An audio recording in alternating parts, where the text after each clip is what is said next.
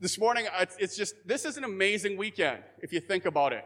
We are joining millions and millions of other people, of other Jesus followers, worshiping Jesus today for the resurrection. I think sometimes we forget about that. We get hung up with the egg hunts, and we get up, hung up with making our egg bath in our baskets for our kids, and we get hung up with other stuff. But the reason we celebrate today is because the resurrection changed everything. He didn't, Jesus, 2,000 years later, is still messing with people.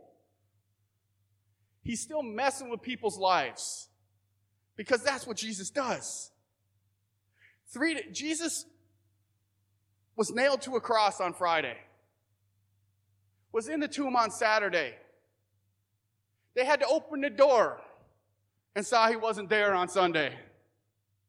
Because we realize when we study Scripture, when we look at Scripture, that the, the stone wasn't rolled away to let Jesus out.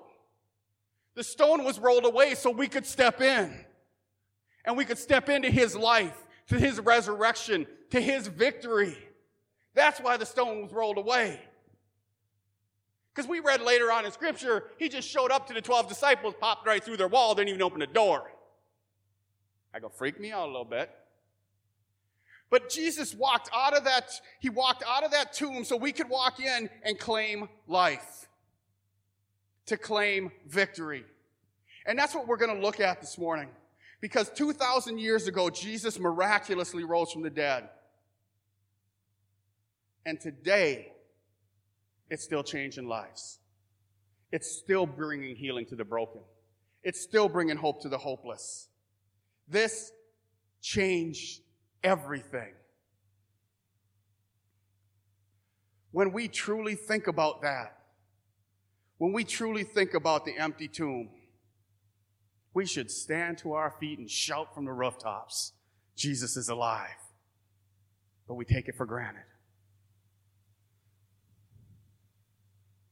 You've all lost somebody you know. You show up to drop flowers at their grave. They ain't there. Are you going to be a little bit excited when you see them? We, we, we lose the awe of that empty tomb. We lose the awe of what Jesus did. Because of what Jesus accomplished, we get to see and experience a love that forgives our sins it takes shame and releases our guilt. We get to make mistakes and know that even when we make those mistakes, Jesus still loves us. Jesus is still there with us. A lot of you this morning have heard the story of Easter. But for some of you this morning, you're going to hear it and see it in a new way.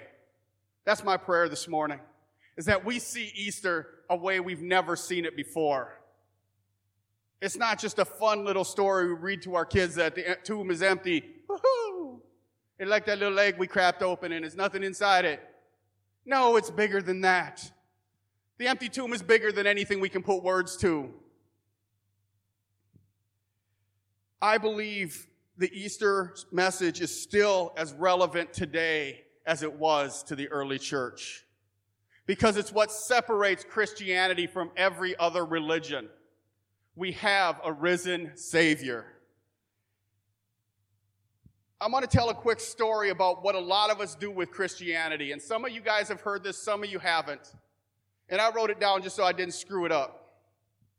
Most of you guys know we're in the process of selling our home. to be honest, it's been an adventure. We've had ups and downs with it. We've had offers that have fallen through. We've had a lot of things go wrong. We, we're, we're, we try to fix some things up, hoping to get somebody to buy it. You know, hoping if we do this, then it'll catch the right eye.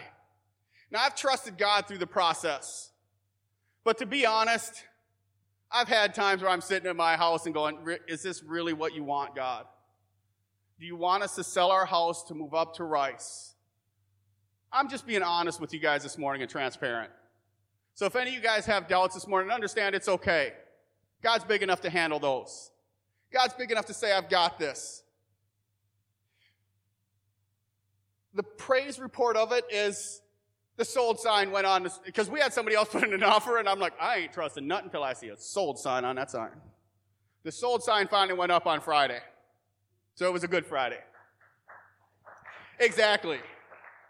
But if you think about it real quick, what I've been doing over the last couple weeks, and I got to quit walking around so much that they lose me on back there. Over the last couple weeks, is I keep walking around the house looking at things. I'm like, ooh, if I painted that up a little bit, it would look a little bit nicer. Ooh, if I touched this up and got this looking just a little bit better, it would probably look nicer for somebody. Understand, the house has already been sold. I'm still walking around. Ooh, if I, if I do that, if I get that fixed up just right, how many of you guys do that with your life with Jesus? Ooh, if I just get rid of this, then I'll be a little bit better. He'll love me a little bit more if I just get rid of this. Ooh, if I cover this thing up right here, you know, get, get rid of a little of this right here, Jesus will love me a little bit more. I keep working on something that's already been purchased. We do the same thing with our Christianity. We keep working for something that's already been purchased. It was purchased at the cross. It was paid in full in the empty tomb. There is no bill left for you to pay. There is nothing we can do but step into that empty tomb. Because it's a free gift of grace that God did. It's a free gift that God has given us. And so today, we're going to celebrate how the resurrection changes things in our lives. What Jesus accomplished 2,000 plus years ago, and how that is still changing the outcomes in people's lives today. So if you've struggled with things, if you're going through some things, if you're going through some marriage problems, as we prayed this morning, God's got your comeback. Because that cross, think of the disciples. What happened to them? They scattered and went into hiding after Jesus died. When he was in the tomb on Saturday, they were, they were hiding. Their life had just gotten blown up. And we see our shame. We see our guilt. We see our mistakes that same way. And we go into hiding from God. And what does God say? I got this. I got your comeback. Your story isn't finished. The story of your marriage is still being written. The story for your children is still being written. The story for your life is still being written because we have the author of life who has the pen to write out the victory. And when we understand that, we can start to see Jesus in new lights and look at, we're going to look at three aspects of his ministry. The big question we're going to answer today is how am I made right with God? Because there's going to be a lot of people who are listening online or who listen to this online who may not know Jesus. And at the end of the day, we're all going to die. Unless Jesus comes back first, which even at that point, our physical bodies are going to die because the, mor- the mortal will be turned immortal, is what the Bible says. So I get rid of this body and get a new one. One that God already has planned for me. He's already got it drawn up. This is Gene right here. It's just waiting for me. He said, I still got work for you to do here.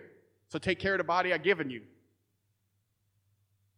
which I could do a better job of. But he said, I got something better for you. I got your comeback. In our world today, we live in a very pluralistic society when it comes to religion. Everybody, all roads lead to heaven. How many guys ever heard that one?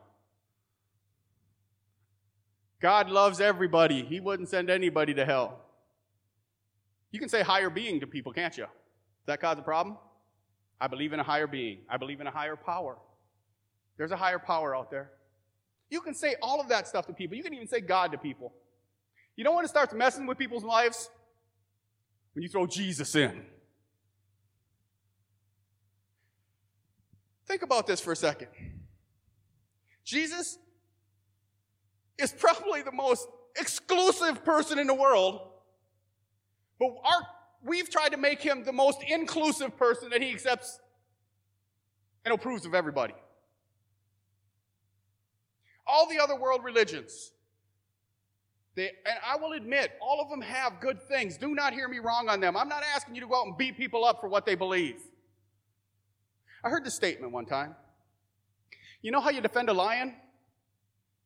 You open the cage. You ain't got to defend it. Just open the cage. He'll defend himself. You know how you defend Jesus? Open the cage. Let him defend himself. Jesus' teachings, people like. You're not going to find the most person who hates Christianity. You're not going to find that person who doesn't say what Jesus taught, helping the poor, love those people overlooked, forgive people, just do, do nice things. You're not going to find anybody that disagrees with Jesus and his teachings. The Pharisees didn't disagree with his miracles. But what did they want? They wanted him to stop. They wanted him to stop doing miracles. They didn't deny him. They just didn't want him doing them. Now I'm thinking the people that were getting healed wanted him to keep doing them. But in religion, we want to stop Jesus from doing what only he can do because we think we got to earn something. You're going to hear people, Jesus in John 14, 6 says it this way. You know, you guys know this one already. Jesus says, I am the way, I am the truth, I am the life. And this is where people get hung up. No one comes to the Father except through me. That seems pretty exclusive. That's where people have an issue. That's why Jesus still messes with people's lives. Because when we surrender to Jesus, we give up ourselves to love Jesus. I'm not asking you this morning to consider church. I'm not asking you this morning to consider a denomination. I'm not even asking you this morning to consider me of being a Christian. What I'm asking you to do this morning is consider Jesus. Consider Jesus and what he did. Now, you will hear people who will say, I don't go to church or I don't like to go to church because there's hypocrites there. I saw a meme that I just, I was going to put it up on the screen, but I figured I better not. I'll just read it to you instead. It said, not going to church because of the hypocrites there is like not going to the gym because of the out of shape people. Yeah, it's okay to laugh at that. There's hypocrites at Walmart. You shop there? I'm willing to bet if you go to work tomorrow, there's hypocrites at your job. So that makes you a hypocrite for going to your job to collect a check from hypocrites. But you can't go to church with hypocrites. See how we got a double standard with Christianity? There's hypocrites there. There's people who just aren't right. There are. I'm not going to deny it. There are messed up people in church. Why? Because that's where things get fixed. Things get fixed at church with Jesus. Jesus said, I am the way, I am the truth, I am the life. Jesus made claims nobody else did. Jesus said things about his life nobody else said. And the first thing we want to consider this morning, if you're taking notes, is consider the ministry of Jesus. Mark 2, 6 through 17 tells you why he came. It says, when the teachers of the law who were Pharisees saw him eating with sinners and tax collectors, they asked his disciples, why does he eat with tax collectors and sinners? On hearing this, Jesus said to them, it's not the healthy who need a doctor, but the sick. I have come not, I have not come to call the righteous, but sinners. So you know something? I see that verse and I say, guess what? Jesus came for someone like me. Jesus came for people who needed help. Jesus came for the hopeless. Jesus came for you. Jesus came to bring mercy. Jesus came for those the church rejected. Now, it actually says religion. But the very people, and I've talked with a lot of people recently about this, the very people who flock to Jesus are the very people who don't want anything to do with us as Christians. That's sad because that's what Jesus came for. So maybe we need to spend a little more time in our prayer rooms, get to be a little bit more like Jesus.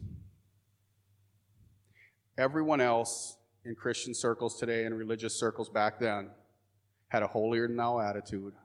I'm better than you. You need to get fixed up before I can hang out with you. And Jesus said that's exactly who I want to hang out with.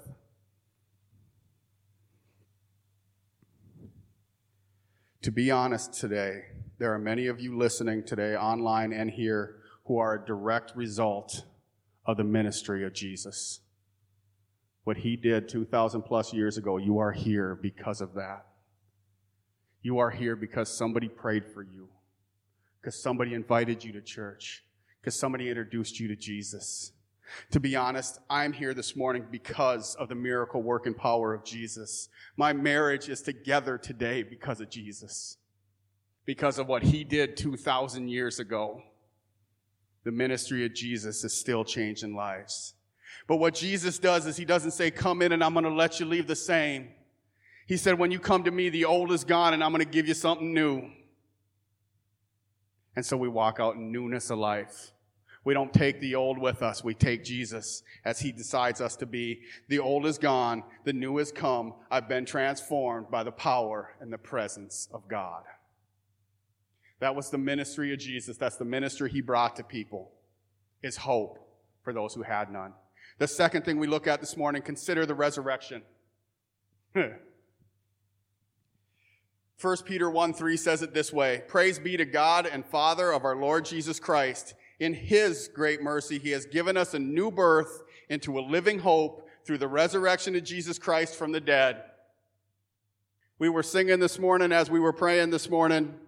If Jesus walked out of the tomb, so am I. I'm going to walk out the tomb with him. Some of you came in here this morning with baggage. Leave it here this morning. Walk out new.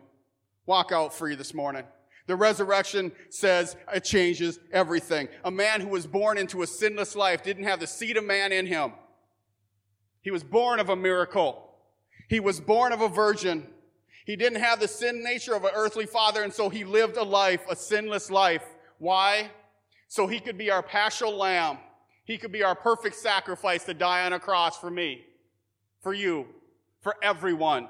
Jesus, again, is inclusive and exclusive at the same time. Dude's awesome like that. He said, I'll accept you the way you are, but I love you too much to leave you there. He said, I went to the cross and became sin for you so you didn't have to struggle with that anymore. I was going to do an analogy this morning, but I'm not going to do it. But real quick, just close your eyes for me. Think back to that cross. Think back to Jesus' hands getting nailed to that cross not because of anything he did, but with each nail, each time they hit that nail and they drove it in. Listen to this sound. That's your lust. That's your greed. That's your control. Every time they beat that nail into his hand, he was taking something else from you so you do not have to hang on to it anymore. Jesus said, I got this for you, son. I got this for you, daughter your self doubt, bam, through his hands. God, I thank you that you sent your son to be that perfect sacrifice for us. So we did not have to endure that pain. But as we remember the pain you endured for love, let us remember that the resurrection, that third day when you, when you were no longer in that tomb, you said you no longer have to live that way. I've taken it and dealt with it for you. So go ahead and open your eyes. Can you guys feel that power of Jesus starting to work through you this morning? I'm praying for a miracle to change lives this morning. I'm praying for God to do something in your life He's never done before. Why? Because the creation, the, the creator was mocking, or the creation was mocking the creator at the cross. We still mock him today when we want to control things, when we want to get angry when we want to be self righteous, when we want to have lust, when we want to have greed. We're still mocking the creator of the world, and that's exactly why he died because of his love for us. Because every strike that went through those nails into his hands was for me to set me free, to give me life. They beat him beyond recognition. They heaped abuse on him. Mark 15, 29 says, And those who passed by heaped abuse on him, shaking their heads and saying, Aha, you were going to destroy the temple and rebuild it in three days. And what, is God, what, is, what does God the Son do? He looks down on me and says, Father, forgive him. He doesn't know what he's doing. Understand, God's looking down over you this morning. Jesus is praying for you this morning. Father, forgive him. He doesn't know what he's doing. He doesn't know why he's doing it. But that's why Jesus went to the cross. So we don't have to figure it out. We can just trust Jesus. What happened after the resurrection? A dude who just got through denying Jesus now preaches one of the greatest messages, and 3,000 people are saved. People say, well, the disciples went and stole Jesus' body. Really? An 11 uneducated fisherman stole a body from a bunch of Roman soldiers who were trained to fight? And rolled the rock away too and stole his body. Uneducated men, mind you. And they kept it a secret? And I know people that can't keep secrets for two seconds. I tell them something, it's on Facebook in like three, days, three minutes. Three, 11 uneducated men, 10 of which died. Thomas, the doubter. Right? We all call him Doubting Thomas. Dude became the first missionary to India. You know how he died? They impaled him because he wouldn't deny Jesus. 11 uneducated men probably didn't steal his body and die for him. They didn't die for a lie. They saw the risen Savior. The early church was born that Easter morning in the resurrection. 2,000 years later, there are hundreds of thousands of millions of people who have put their trust in that empty tomb when they thought nothing else mattered. So, so far we've considered the ministry of Jesus, the resurrection of Jesus, and the third thing we're going to consider is the eternal message of Jesus. How are we made right with God? Romans 3:22 says that you're made right with God by what? Placing your faith in Jesus Christ.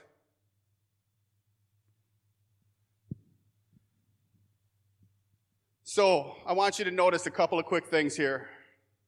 It doesn't say you're made right with God when you're good enough. He didn't say when you try harder, you'll be good enough with God. He didn't say when you don't cuss on the golf course because you hit a bad shot, you can be good with God. He doesn't say when you get, when you don't get angry anymore, you'll be good enough for God. He says when you place your faith in Jesus Christ, you'll be good enough. I don't know about you. I need that every day. I'm not good enough. I still do things wrong. We're made right with God by placing our faith in Jesus. We're made right by understanding that Jesus died on the cross for me and for you. There's a big difference between what religion tells us and what a relationship means. Jesus never came to start a religion. Jesus came to offer us eternal life.